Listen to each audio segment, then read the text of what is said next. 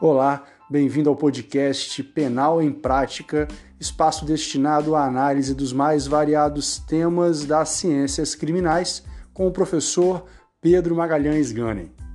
Siga o nosso perfil no Instagram, arroba Pedro Maganem. De uma forma geral, nós temos, quando falamos de sanção penal, nós temos as penas em si e temos as medidas de segurança.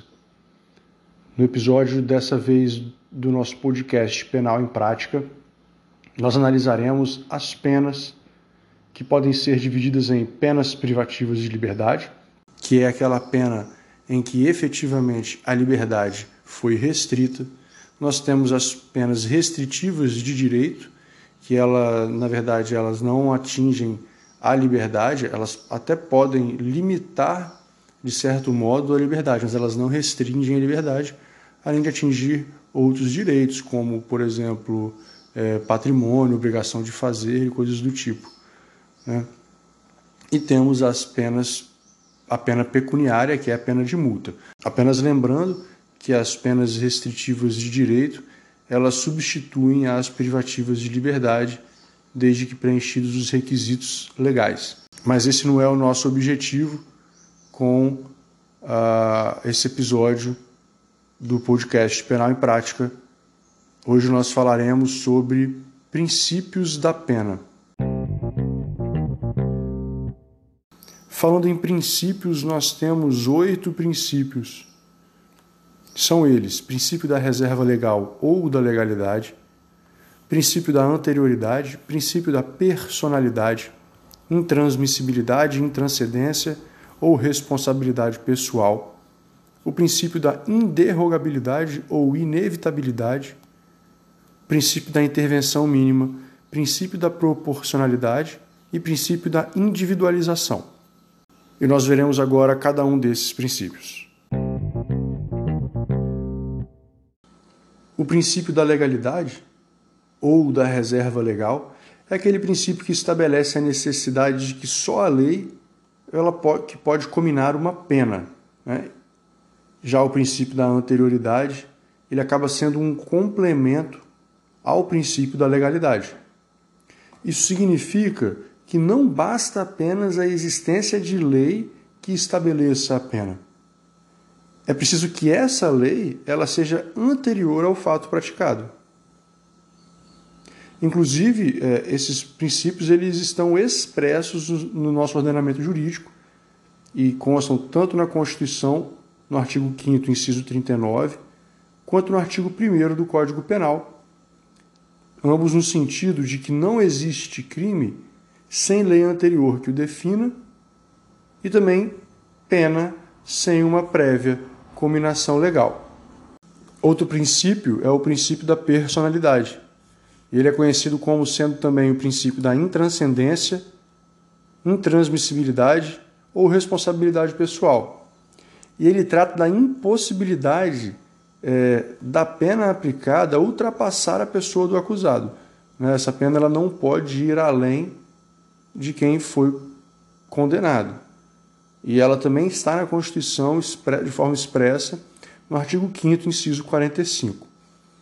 Mas, assim, se você for analisar esse artigo e esse dispositivo legal, do artigo 5, inciso 45, você vai perceber que, apesar da pena não ter a possibilidade de passar a pessoa do condenado, é, com relação à obrigação de reparar o dano né, e decretação de perdimento de bens, elas podem ser estendidas, é, conforme a, a, lei estabelecer, né, é, aos sucessores e, sendo contra eles executadas.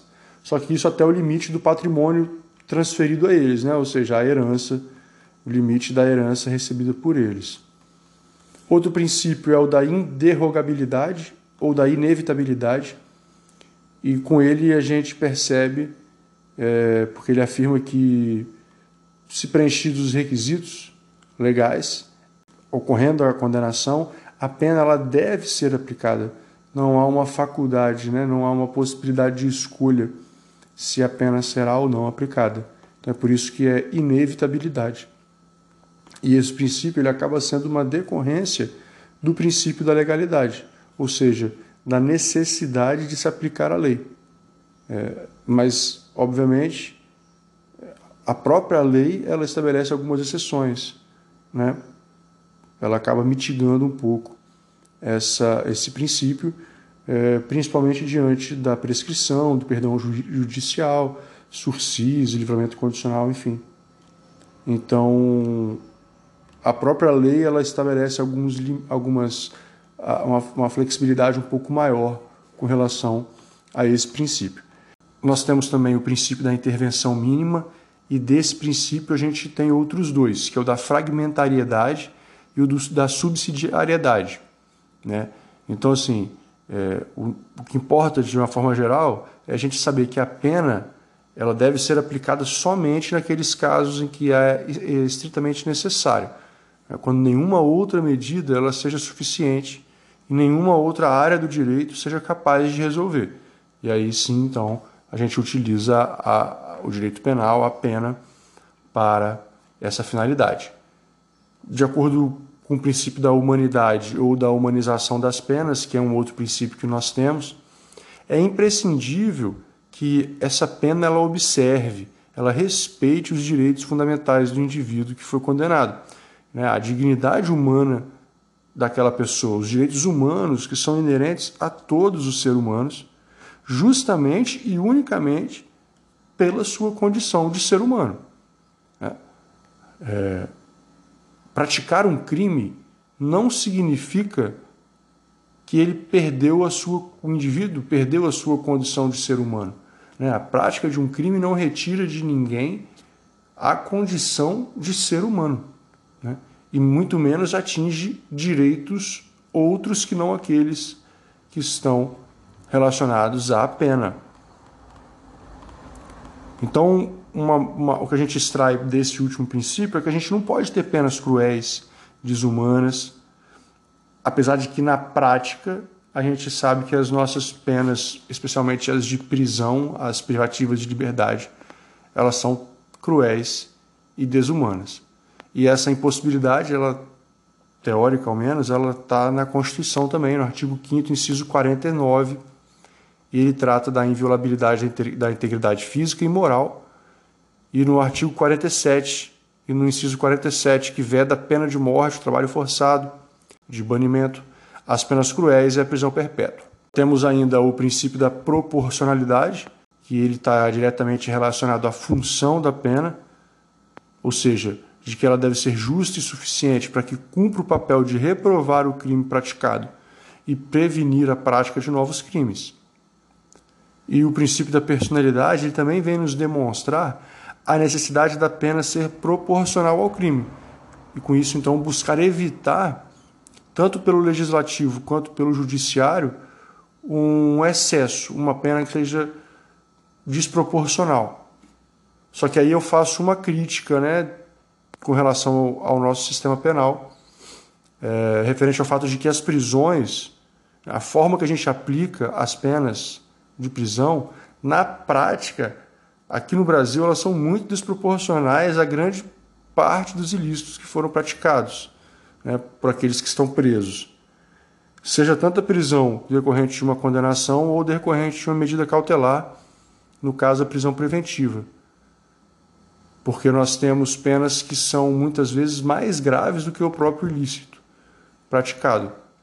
Então, todos esses desrespeitos aos dispositivos legais e até mesmo constitucionais, que já foram até mesmo reconhecidos pelo STF, quando ele afirmou que a gente vive em um estado de coisas inconstitucional, demonstram como as nossas prisões são ilegais, por serem contrárias ao que a Constituição e as leis determinam.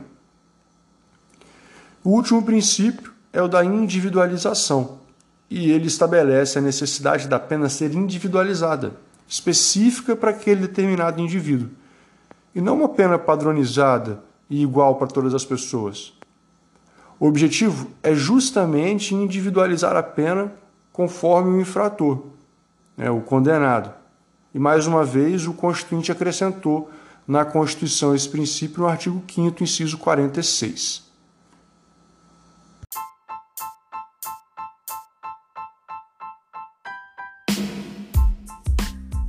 E é assim que nós encerramos mais esse episódio.